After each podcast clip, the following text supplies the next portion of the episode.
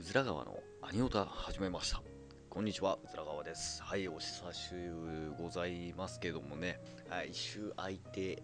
またっていう感じなんですけどもね、えー、まあね、先週も、あのー撮ろうと思ったんですけど、えー、まあ、撮る日に限ってこう、連絡が来てね、出かけるという形になってしまって、うん。で、まあ、収録はできずに、そのまま一周空いたんですけどもね、本当はまあ、あの日喋りたいことが、えあったんですけども、まあね、それプラスまた話すことも増えたんで、えーまあそれでね、着々とやっていこうかなと思っておりますけどもね、えーまあ最初はね、その先週何やったかっていうと、あの、姉の方の家に遊びに行ったんですよ。うん。っていうかね、その日、確か俺ね、あの早く目が覚めて、で、早くっつっても4時ぐらいかな、ぐらいに目が覚めてしまったんで、で、まあ、しょうがないっていう感じで、掃除をやって、部屋の。で、えっ、と、ちょっと5時か6時ぐらいになってから、えー今度洗濯物始めてとかね、えーやって、まあ、7時ぐらいか8時ぐらいかな、いろいろ雇って終わって、あ、眠いなっ、つって、で、まあ、とりあえず、LINE に、あの、身内だけ、身内に分かりやすいようにね、よ見れるような形にしてあるんですけど、まあ、そこでね、えーここやってこうやったーっつって。で眠いから寝るみたいなのでね書いたわけなんですけどね。そしたら「あ何暇だったら来やいいじゃん」とか言って 言われたもんですから。でまあ行ったわけなんですけども。でまあ別に行ったから何やるってわけでもなくなんか向こうもすごい暇をしててなんかしたいなんかしたいみたいな。っていうことで、まあ、あのゲームセンターに行ったんですよ。でゲームセンターに行って、まあ、1軒はしごしたんですけど1軒目のゲームセンターであの UFO キャッチャーとかやったんですけど全く取れなくてあのアームがすっごい弱すぎる。あのギリギリ取れる設定にしてあるとは思うんですけどそのギリギリ以下もう完全取らせる気がないようなもう詐欺行為ですよね。それぐらいの勢いなんですよ。何やっても動かないですよね。うん、で店員に聞いても取れます取れますみたいなこと言ってるんですけどあの取れてる人を見たことないですよ。ぐらい全く動かない状態のアームで、うん、あもうこれダメだっていうことでで土定番のラウンド1に行ったんですよ。まああそこはねあの多少取りづらいんですけどでもあの店員さんがねすごい優しいんでねやっぱ取れるあんまりこう取れないとこ取れるようにやってくれるんですよ。さすがだなと思ってあの一部のゲームセンターってその勝手に触れないんですみたいなこと言ってやってくれないところが多いんでぱ大手だなと思って、うん、やっぱさ、あのー商品も多いんでね、えーすごい取らせていただけるんでねもう重宝してるんですけども、まあ、そこ行って、まあ、別にでも俺は UFO キャッチャーも興味ないんでね、あのー取ったところであの後々に ゴミになってしまう可能性が高いんで、うん、あのお菓子とかだったらいいんですけどね取ってもでもそれ以外なんか気に入るもんなかったんで、あのスロットコーナーに行ったわけなんですよ。で、スロットコーナーって、あの結局まあお金入れてコインが来るんでね、まあ、後々にそのコイン使い切らないといけないんですけども、当たった場合は。うん、で、まあ、あのバーって見てても、やっぱね、スロットコーナーもすごいいろんな人がたくさん埋め尽くされてて、やりたいところが空いてなかったんですね。で、あのまあ多分知ってる方おるかもしれないですけど、あのジャグラーっていうスロットがあるんですけども、でそこがね、4台あって、4台空いてたんですよね。で、何気なく座って、で、まあ、千円札を崩して、で、やってたんですけども、でもなんかおかしいなと思ってやってて。というのも、あの入れて100円玉を。で、まあ、大体多いと、あの、30クレジットとか、えー多いところあるんですけども、なんか俺のところ12クレジットかなんかそこらで3、4回回したら終わりだったんですよ。なんでこんな少ねえんだと思って、でどんどんどんどん100円使うんですよね。で、まあいいやと思ってやってて、で、1500円ぐらいですかね、使ったあたりで、ピカーンって光ったんですよ。よっしゃ、光ったと思って。もうこれ光はもう楽だし、しかも連チャン性あるから、ジャグラって。これ終わってもすぐ来るなと思って。で、やってたんですよ。で、7当たったんですよ、ビッグを引いて。で、何回かやって、その、溜まる場所、ストックのところが、うわーって99いくあたりになったら、ピャーン、ピャーン、ピャーンつって、エラーですとか言ってなって、はぁと思って。で、店員さんを呼んで、んで、これなんかエラーっとんだけどっ、つったら、あわかりましたっ、つって、なんか紙を持ってきたんですね。で、なんか買い取って、で、急に店員さんが、あの、これ預けれますけどどうしますか？とか言って言うんですよ。預ける？えちょっと待ってたか99枚をなんで預けるの？と思って。でそれよりも早くコインをくれよと思って。そしたらいやこれあのこの機械あの7が当たると一発で5000枚なんですよとか言われて。は？と思って。5000枚？と思ってよくよくよくその看板があったんでその看板を見たら7が当たると5000枚で。でレギュラーボーナスっていうのなんですけどね、まあ、77お化けのマークを揃えると500枚なんですよ。10倍なんですよね。で俺その7を引いちゃって5000枚ですとか言われてちょ待てよいくら遊ぶのも5000枚いらねえだろうと思って。うーんもうびっくりしましたね。でよくよく見るとあのーなんかなんつうのお祭りデーかなんかわかんないですけど1100円かそこらで300枚なんですよ購入が。300枚で1100円なんで5000枚だからかなりの金額なんですよね。わこれ現実だったら最高だった現実だったらま10万円近く稼げたのになと思って、えー当倍のところはまあでもゲームセンターなんでね。うん。で、まあ5000枚を、まあなんか1回では1000枚までしか渡せれないってことなんで、まあ何回か小分けにすることになりますみたいな感じで。で、まあ4000枚置いといて、で、1000枚だけとりあえずもらって、で、まあ子供たちが必死にゲームやってたらね、お、こ使えよっつって持ってったら、え、何これ？って言って。うん、いや、5000枚今当たっちゃったもんで、うん、もう使い切れんし、はい、使って、っつって渡して、で、やってたんですよ。で、僕はね、その、もう1000枚を落とし下ろして、で、自分、あの、馬？うん、競馬をやってたんですね。まあ、よくわかんないんですけど、あの、馬のこととかそういうのは詳しくないですけど、まあ、とりあえず、あの、ね、あの、体調とかね、良好とかそういう、なんか芝の後、なんつうか、見たりとか、あと長さですね、距離見て、で、馬が何着にこう、毎回毎回ゴールしてたかとか言って見て、それ予想して、で、大体倍率が出てるんですよね。で、大体2.9とか3ぐらいのあたりの馬って、大体こう1来るんで、まあそいつにバーってかけるんですけど、かけ方がすごくて、2.5倍に対してあの50クレジットかけるんですよ。あ、違う違うわ。マックス200まで入って200かけたったんですよね。えーで、まあ1000枚なんで、もう早く終わらせたいですよね。残してもあんま来ることないんでね、ラウンド1っていうのは。うん、1ヶ月1回来るか来ないかなんで、まあ、残しててもしゃあないんで、と思って、もうとりあえず なんか倍率の低いやつにダーって200枚ずつかけ取ったんですけど、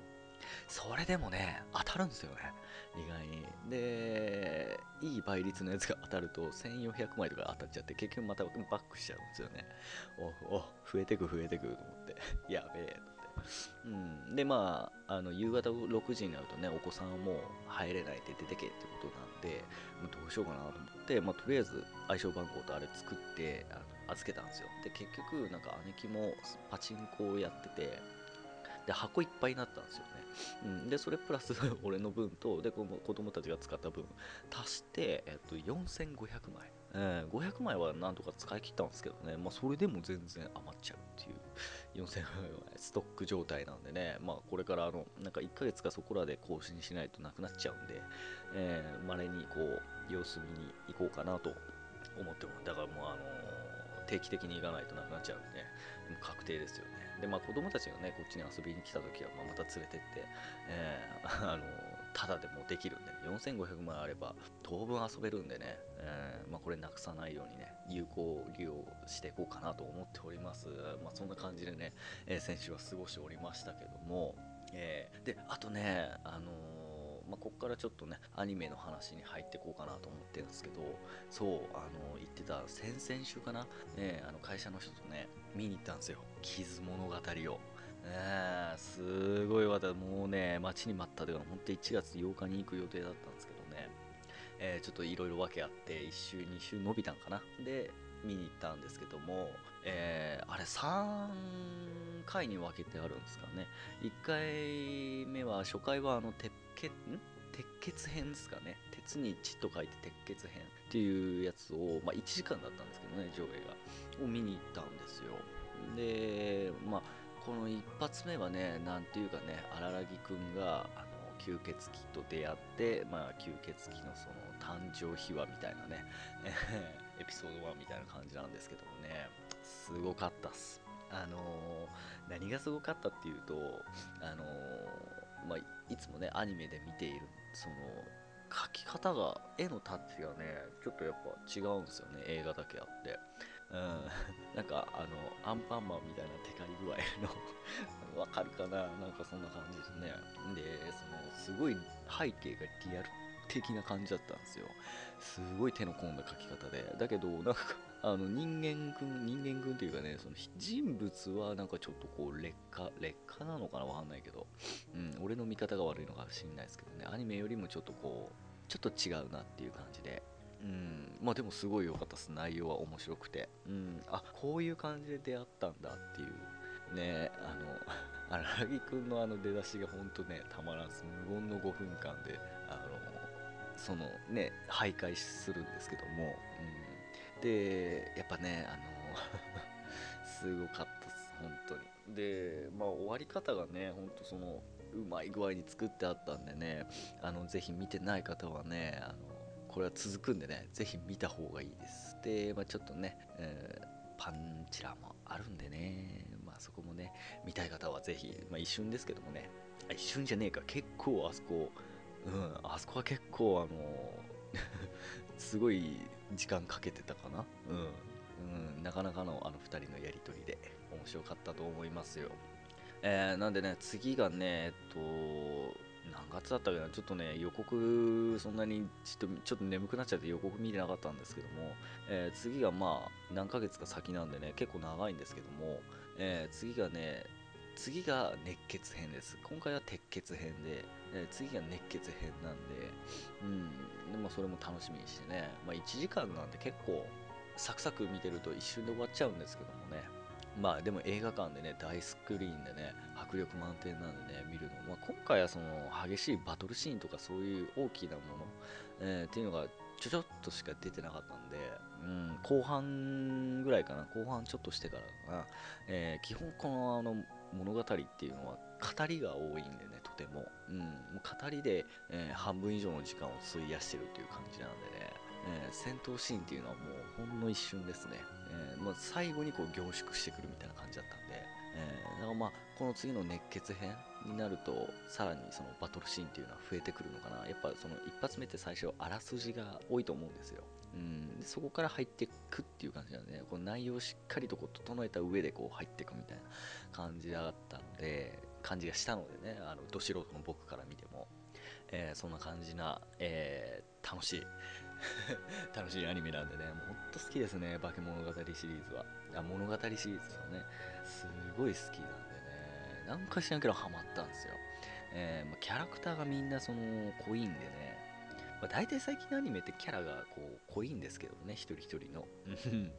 まあ、その中でちょっとドハマりした、まあ、語りが多くて眠くなるところもあるんですけど、まあ、そこ見逃しちゃうと、あのこの先のその流れがわからなくなっちゃうんで、えー、もうしっかりと見させてもらったんですけど。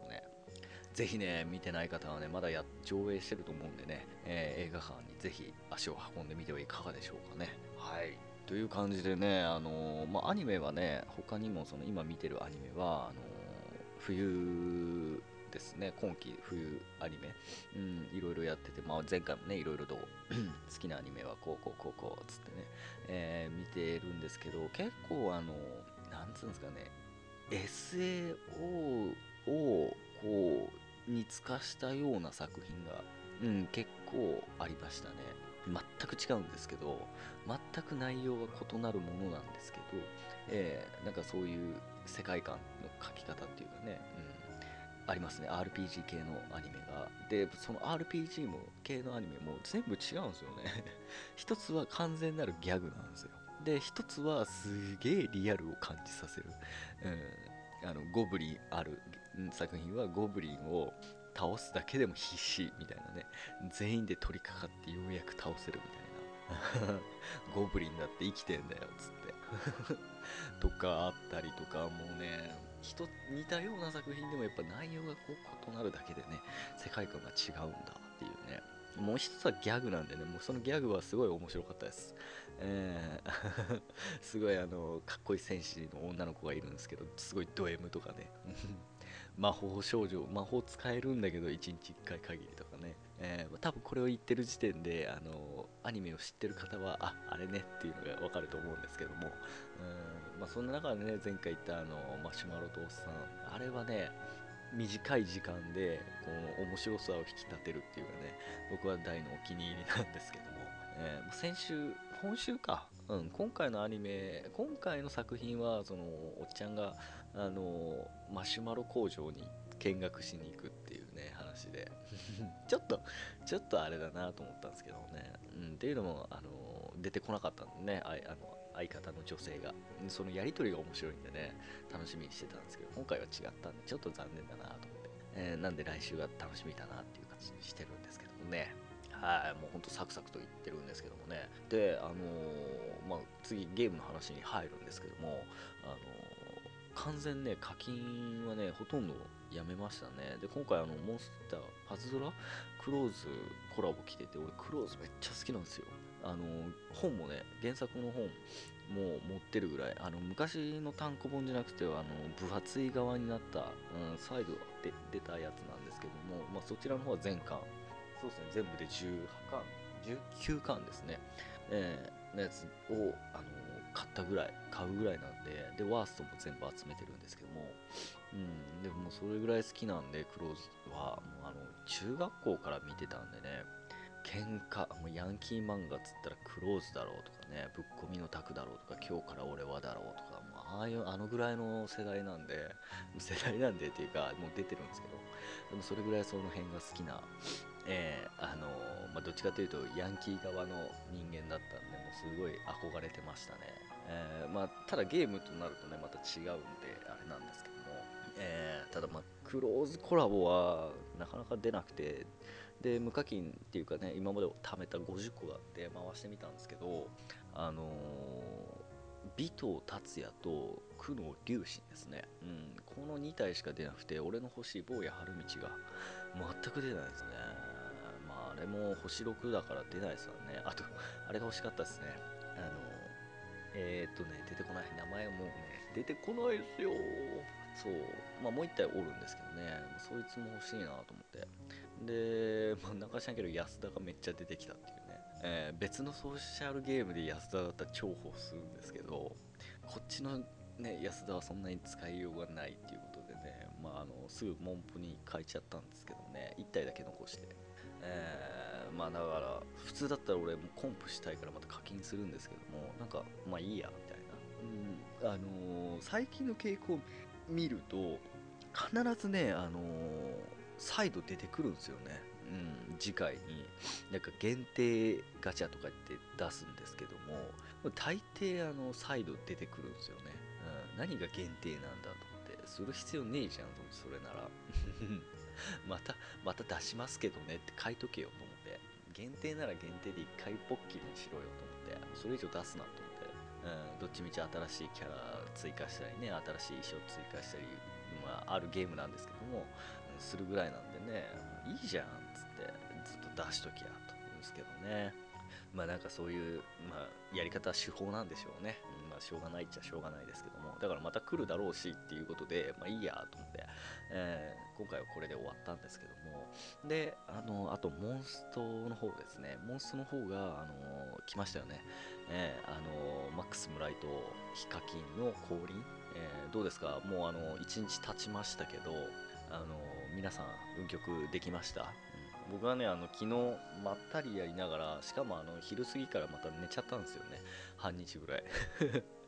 でまあ夜寝れなかったんで2時ぐらいまでかな。ゆっくりやって運曲マックス村井の方は終わってで今ヒカキンの方を始めたんですけどもまあ多分4時間ありゃ終わるかなと思って。うんで1日出てるのが本当ありがたいですねこれ。常に降臨っていう。でしかもあのわりかし優しいんですよね。うん。難易度が究極にしても。で、マックス村井の方はね、まあ、ただマックス村井の方は気を抜くとやられる。ちょっとめんどくさいですね。あの、硬い。うん敵っていうかシールドが硬いですね。でかといってあのシールドのためにシールド破壊のキャラを連れていくかっていうとやっぱ違うなと思って、うん、まあちょうどシールドの間に入れば挟み込めるんで挟挟まるんで、えー、そこでまあ一気に HP 削れるんですけども、うん、でまあ雑魚キャラは常にこう復活させられやすい、うん、あのゾンビ君がね2ターンに1回とかまあ最終局面になるともう毎ターン生き返らせるんで一気に潰さないといけないんですけども、まあ、雑魚キャラっていうよりもあのシールドから放たれるあのホーミングが鬱陶しいです。あれかなり削られますね。だから一瞬で半分減る時もあるんで、えー でまあハートが出てないとはい終わりっていうパターンもあるんでなかなかあのいくらうまくやれてもそこで削り取られるという可能性があるんでねちょっとめんどくせえなと思でまあ先に運曲やってかそれを作ってから僕はあの次ヒカキンに入ったんですけどえ？っと思ってヒカキン出れ楽じゃんと思って何この この大差と思って。まあ適正のキャラがいいからわからないんですけど にしても楽だなと思ってなんかポンポンポンポン倒せるしポンポンポンポン落ちるんであこれなら今回早いわと思って。だからもう今日中じゃなくても早い段階で運曲2体作れて終われるなっていう状態ね。で多分今頃あの東海でジャパンカップですね。2000万ですよね。で俺見てたらですねあのまあ、Facebook にアップされてたのを見たんですけどもなんとねあの東海のジャパンカップに自分の知り合いが、ええ参加してましたね。うん、あのこれ言っていいのか分かんないですけどあの運極集会っていうチームがあるんですけども、まあ、その1人に、えーうちの地元の知り合いが、えー参戦してたということでね びっくりしましたね、うん、だけど残念ながらね俺違うチームにあの投票しちゃったんでねオープ50個もらえるんでガチであの調べてこう時間とか見てあこいつらが一番いいかなっていうことで入れたんですけどね、えーちょっとあのすごい複雑ですよね。あの連れにはちょっとあの優勝してもらいたいなっていう気持ちもありますけどでも応援したいのは入れた側なんです。もうちょっと早く行ってくれればね、えー投票したかもしれないんですけど、えーでもびっくりしましたねこんなこともあるんだなと思って。えーまあなんならね次回俺が出て見に来のかなみたいな 気持ちもありますけどでもすごいですよね。優勝したら2000万ですからね。1人、まあ、4人で出るんで1人500万ですよね。いいよね。500万ありゃ新車買えちゃうよ。新車も買えちゃうしなんつうの？うん。マンションの頭金とか夢膨らみますよね。ゲームやって500万ですからね。最高っすよ。えーまあ、そんなこんなでね、まあ、そういう楽しみもありつつっていう感じの、え3週間が今月1月でしたけども、えーただね一つ残念なことにね本当はあの今週車が来る予定だったんですけどね、はい、もうこのニュアンスで分かりますよね。マジショックなんですよ。今週来るっつったんですよ。今週完了する予定です。っていう風に連絡をもらってもう俺ワクワクしてたんですよ。だから今週だから土曜日ぐらいに上がってくるだろうなと思ってこの日曜日はあの部品を買いそれを乗って部品を買いに行こうと思ったんですよ。ええもうここから熱く語りますけど。なのにだよ昨日電話来てあのすんませんあの完成はしたんですけども塗装の方がまだできてなかったみたいであの全部形ができてからじゃないと塗装できないっていうことだったんでもう1週間かかりますっていう。あの普通に考えりゃ渡せれねえじゃんってこと分かることねえと思って。だって業者であってプロじゃんねっていう。だってもうその先週の時点で来週渡せるっていうことがもう無理なの分かっててそのなんつうの連絡来たからめんどくせえもんでそういう風に言っときゃいいやみたいな感じ。でもう切羽詰まって申し訳ないって言えばいいと思っとんのと思って。うんこれもね社会人としてあるまじき行為だよ。確かに分からないのは分からない。そのいつ出来上がるか、うん、ただその工程はもう分かってるわけじゃん。次何やらなきゃいけないってことは。その完成したら次塗装しないといけない。塗装なんかそんなんね1日や2日でできるもんじゃないんでね。うん、いろいろな工程踏まないといけないんでだからこれぐらいの日数は最低でもかかるからもしかしたらこの来週もかかるっていうことぐらいは連絡できると思うんですよ。自分もあの同じね、まあ、同じ業者じゃないんでねそういうそれは素人なんでそういう仕事は。ただまああの製造業なんでね僕も、うん、こうある程度の納期っていうのは自分で分かるわけなんですよ。これやってたらこうなるっていうことぐらいは。なんでかなと思ってすごいショックなんですよね。うん。まあ、ただもうそれを言った以上じゃあもう来週であげてくださいと。何が何でも、うん、そこまで言ってるんだったら、うん、もうだってどんなんです？僕12月に工場に預けてで1が1ヶ月経って1月の終わりあじゃあ12月の終わりに部品が違って違ってというか、まあ、その部品が適用できなかったんでね、まあ、それもちゃんと前回説明したと思うんですけど適用できる内容のものだったのにできないということで、えー、新たに部品を頼んだと。で5日の日に入ってきたんですよ1月の。でそこからまた加工を始めて、まあね、1ヶ月経ってるわけですよ。えー、部品を取り外すのになんか2週間ぐらいかかったみたいで、うん、どんな工程でやったのか一回見てみたいんですけどね、えー、もう見てないんで向こうの言いたい放題ですね。で、2週間経って、で、1週、だから先週ですよね。で、完了する予定だったのが今度塗装だのなんだのって言って、で、向こうの言い訳としては、その配線、あのドアのところ、内張りからあの本体の方に配線があるんですけども、多分皆さんドア開くと見えるはずなんだけども、その部分の配線を伸ばして、ハンダで一本一本取り付けたと。そのそれがすごい時間かかったんだとか言ってるんですけども、でも普通に考えて、あの前回取り付かなかった時の時にもうやってるはずなんですよその配線は。なんでもう一回再びやってるのかちょっとわかんないんですけども、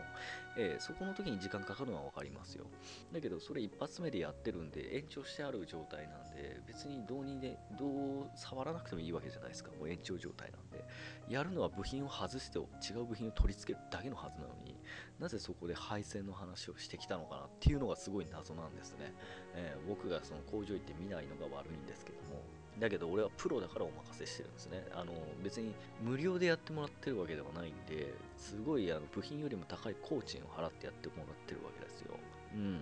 最初からその値段になるわけなんですからね。うん。だから決して安くない値段を払ってるんだから、もうちょっとプロの意識持てよと思って。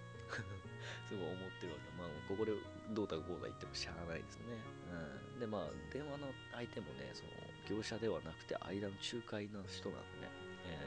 まあ、車を任せる人なんで、まあ、その人には、うん、分かりました、分かりました。それで、そうならそうでいいです。もう今更、その、何日の美容が別に僕は 気になりませんので、ただ気になったのは、その先週2月に入る前に、まあ、保険等を変えたかっただけなんで、えー、じゃないとまた今月分も払わないといけないし、まあ、最悪途中でこうチェンジするとその分と新たな分のその差し引きがめんどくさかったんで、えー、だからちょうどね次の段階でこうなればいいなと思ったんですけども、えー、でまあ車検証だけ先に渡しましょうかって言われたんですけど、もう今更渡されてもねもうまたいじゃうしと思ってだからもういいですっつって、うん、もういいからとりあえず早く完成させてと、うん、もう1ヶ月も与えてるんだからできるっしょっていう、えー、そのあの堪能期で3日4日で仕上げろとは言ってないんでね。1週間とかで1ヶ月与えてるんですよ。トータルで2ヶ月部品間違えて取り付けてね。えー、もう加味しても2ヶ月与えてるんで、まあ、これ他の業者だったらどう思うか分かりませんけどもうちだったらこれぐらいできるよっていうそこを本当に業者だと思う方もいません。いるかもしれないですけど実際のある業者なんで、えー、良きも悪きもということです、えー、次回この業者に何かを頼むかっていうと多分頼まないですね、えー、同じその高い料金を払ってやるならばもうちょっとちゃんと自分の目の届く範囲でやった方がいいかなっていう、まあこれも勉強の一つなんで、ね、いかにこういう風に頼んだで任した場所がどうなるか、まあまあその先々の業者だし、やる内容にもよるんでね、一概に責めることはできませんので、ただまあこっちが客として見た場合ね、客観的に見た場合は、まあ次は頼まないなと、えー、その工程の日程が立てれないんであれ、そうそうそうそう、そういうことなんですよ。取り付けで1週間、塗装で1週間、これで1週間、ここまでかかります。って、はっきり明確なことをね、言っていたていただければ、まあ、こちらも、あ、そういうことねっていうことで納得はできるんですけども、あこれもうちょっとかかりそうだ、あこれもうちょっとかかりそうだ、あこれやらなきゃいけないとか言って、あと、後から後から追加されるっていう内容はね、えー、もうとてもじゃないけど、あの、信用できるかできないかと言ったら、多分信用できない側になるんで、ね、もう大丈夫ですっていう、お腹いっぱい今回限りですね、そこの業者にお願いするのは、まあ、次からは自分でちゃんとこう徹底して、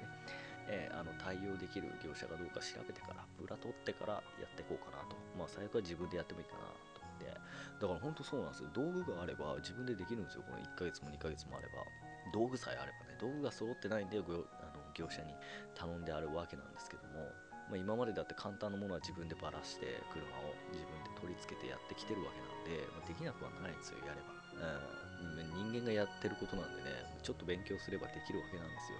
えー、ただ何しろその道具が高価なんでね、いろいろ揃えると、うん、百万いくんじゃないですか、いいのをこう買い揃えていくと。うん。まあまあそれは言い過ぎか。うん百万は言い過ぎか。でもうん十万はやっぱ軽くかかっちゃうんでねいいのを揃えればやっぱあの工具って結構高いんでねいいのを揃えると。安いのは本当にすぐあの角が舐めたりとかねこのボルト外してたりとかなんやかんやるとすぐ舐めてダメになっちゃうしボルトもすぐ舐めてダメになっちゃうんでやっぱそのメーカーものいいものをちゃんと使わないとあの高いですからね本当に。ドライバー1本でも3000とかじゃないもっと高いのあるんでいいのは。すげえ高いやつは高いんですよ。でも、まあ、高いの使えばいいってもんじゃないんですけどもやっぱそれなりに強度はあるし使い勝手いいんですよね。うん。まあそういうのもあるんでね。まあ、どっちかですよね。まあ、自分が責任を持ってね、選ばないとやっぱいけないなっていうのはね、えー、今回でしっかりと勉強させてもらったんで、次回からは自分でこういろいろやっていこうかなと、自ら。はい、という感じでね、もうすごい今語ったんですよね。車は本当ね、どこに預けるかによって本当に違います。だから俺がストレスになるかならないかなんですよね。えー、確かにそんなね、そんじょそこらのあの改造ではないでね、ただタイヤ交換とかでそういうわけではないんで、すごい加工しなきゃいけないんで大変なのは分かりますけどね。えー、だけど、まあ、素人からこう見れば、ちょっと遅いんじゃないっていうね、うん、ことを感じたんで、まあ、それにあの、なんつうんですかね、同じこう社会人としてね、俺18、19のペペではないんで、えー、工程の段取りぐらいはつけてほしかったなと思って、うん、まあ、わかりますよ、その、やってみなきゃわからないっていうのは、やったことないければね、うん。なんですけど、大体のあれはやらなきゃいけないっていうのこう項目ってあるじゃないですか。ね、サンダーで削ったりなんやしたらやっぱ塗装剥げるんで塗装しなきゃいけない。だから塗装も言ってくれよってそれまで塗装の話なんか一切出てませんから、組み付けてやって、やったらまた渡せれるわみたいな感じだったんで ちょっと怖いっすね。まあなんかでも丁寧にはやっていただけてるみたいなんで、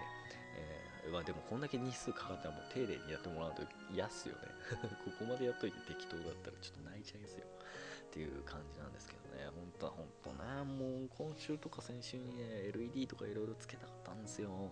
そろそろあの、あったかくなってくるじゃないですか。だから部品、あの、現物見ないとね、長さとか測りたいんで、